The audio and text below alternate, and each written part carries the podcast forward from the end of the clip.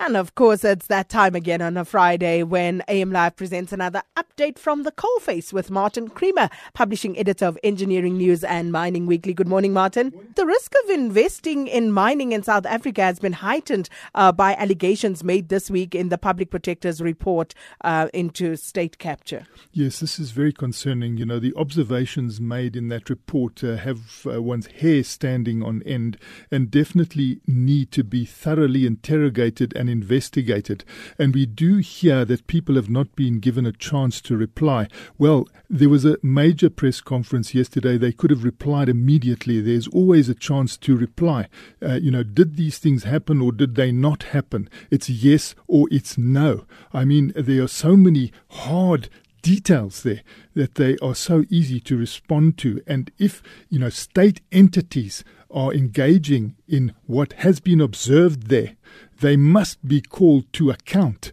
And I think that they need to be called to account perhaps faster than just through a judicial commission of inquiry. They need to take out big ads or they need to come onto uh, media to say whether this is correct or it's not correct because it's too serious to leave for 198 days.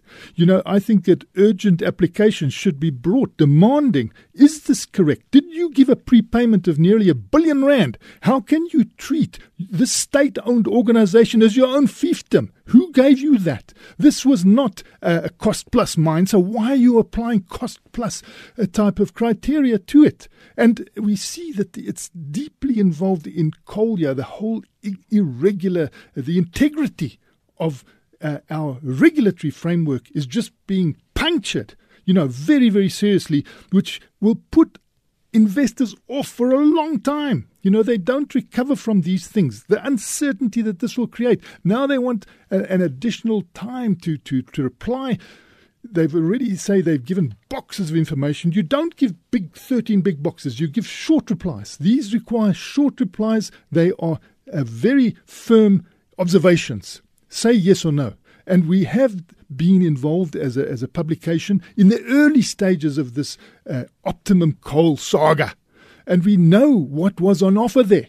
And I think if it had been studied carefully, we might not have had this problem now because what Optimum was saying, instead of exporting coal, we will take that coal that we were exporting and we will give it in to, to, to um, Eskom, and but we have processes here. We'll wash this to their quality, but because it's got a higher heat value and it actually gives less downtime, we will lift our price. You know, it could have been something that could have been negotiated or otherwise dealt with in a way that was more transparent. We need a lot more transparency in this country. You know, the whole demeanor of the Department of Mineral Resources that they can just go forward and, and take decisions on rehabilitation money. This is normally locked up because you've got to rehabilitate the damage that you've done to the earth. So that money is sacrosanct. You can't have it floating around like it is now. You can't have uh, uh, the integrity of the Department of Mineral Resources remain when permission is given without a public announcement that you can take large sums of money and let them move into different bank accounts, you know, from one to the other.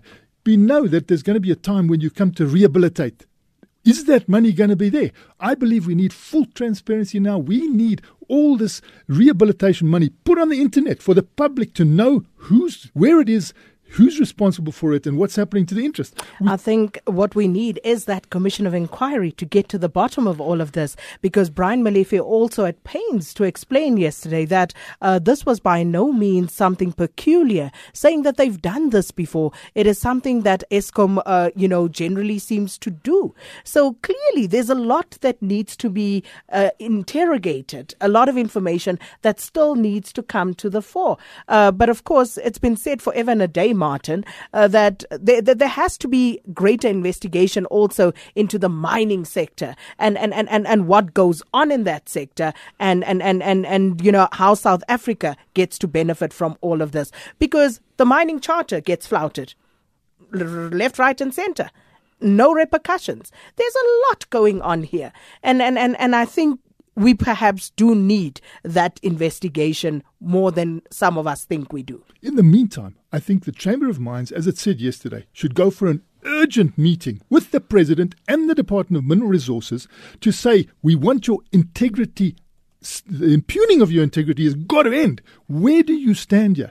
There have been sh- so many changes of people there. You know, you can't have a, a minister flying irregularly to Switzerland to do certain deals. I mean, who is accountable for all this? They've got to bring this into the open. I think it's important that you have a commission of inquiry, but commissions of inquiry take a long time and people can drag them on. And we know that with the Marikana uh, commission that went on and on, way beyond what it was supposed to do. We can't afford this to happen. I think the chamber is correct. They need an urgent meeting now. Uh, they want this integrity of the DMR to be fixed now. It's no good letting it just pass on and on because you know we the the the, the time uh, in mining is cyclical. You know now things are down. Now you need to take that opportunity to to get investors in, and that's not going to happen against this background. And then, of course, this week there was also the passing of a new uh, minerals bill by Parliament, uh, has again uh, failed to de risk mining investment, as uh, was the case two and a half years ago. Exactly. No one is putting South Africa's interests first. It's all factional interests, it's all private interests, it's all, mm. you know, irregular interests being put ahead. Now, you must give credit to the president. He did send this bill back on the grounds that it didn't quite have constitutional muster. It seemed like it didn't have, uh, you know, it wouldn't pass the constitutional test. But now it's been languishing for two and a half years. They bring it back to Parliament. You would think it would have been fixed. They twiddle, they tweak with little things and push it through again. You know, it hasn't de risked mining investment. Now you've got a situation where everybody's pinning hopes, you know, that the National Council of Provinces will fix it. It shouldn't be up to the National Council of Provinces and regulations to fix these things. It should be fixed in the legislation right away. And at least one big thing came up, uh, you know, uh, as has been pointed out by uh, James Lorimer, the Shadow Mineral Resources Minister, and it was raised by the House of Traditional Leaders. The House of Traditional Leaders said, please, guys, Let's have mining licensing transparent. Let an independent body do it like happens in Chile and other countries because this opacity around the awarding of license and the darkness cannot go on. And then, of course, Martin, strong new calls to put an end to mine disasters are being made on the eve of the first anniversary of that horrific uh, mining tragedy in Brazil last year. Exactly. Tomorrow is the first anniversary of that. And that's where the mining industry needs to look at itself in the mirror how can, you know, we had a disaster, now Brazil had a disaster, and they need to have an auditing of these sludge dumps. We can't have sludge slides killing people and mine mud flooding people's houses. That's got to end. They must come up with audits like they audit financially. They must also audit on the waste front.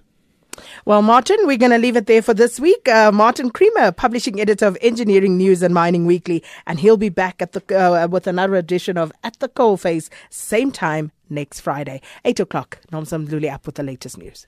This news is sponsored by Nissan. Get hard-working fleet deals on the Nissan NP300 hardbody and the NP200. For more info, visit nissan.co.za. SAFM, South Africa's news and information leader. Thanks, Sakina. Top stories at 8.